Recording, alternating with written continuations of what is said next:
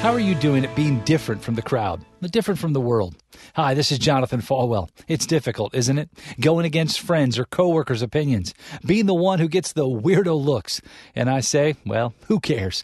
There's so much verbiage in our culture today. People are texting, emailing, Facebooking, tweeting, Instagramming, and with all that comes the constant opportunity to ruin your Christian reputation.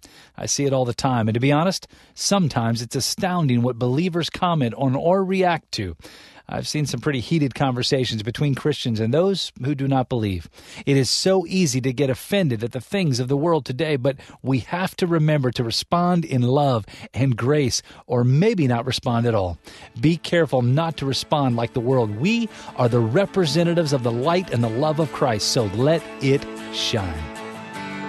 One on one with Pastor Jonathan. To learn more, visit falwell.com.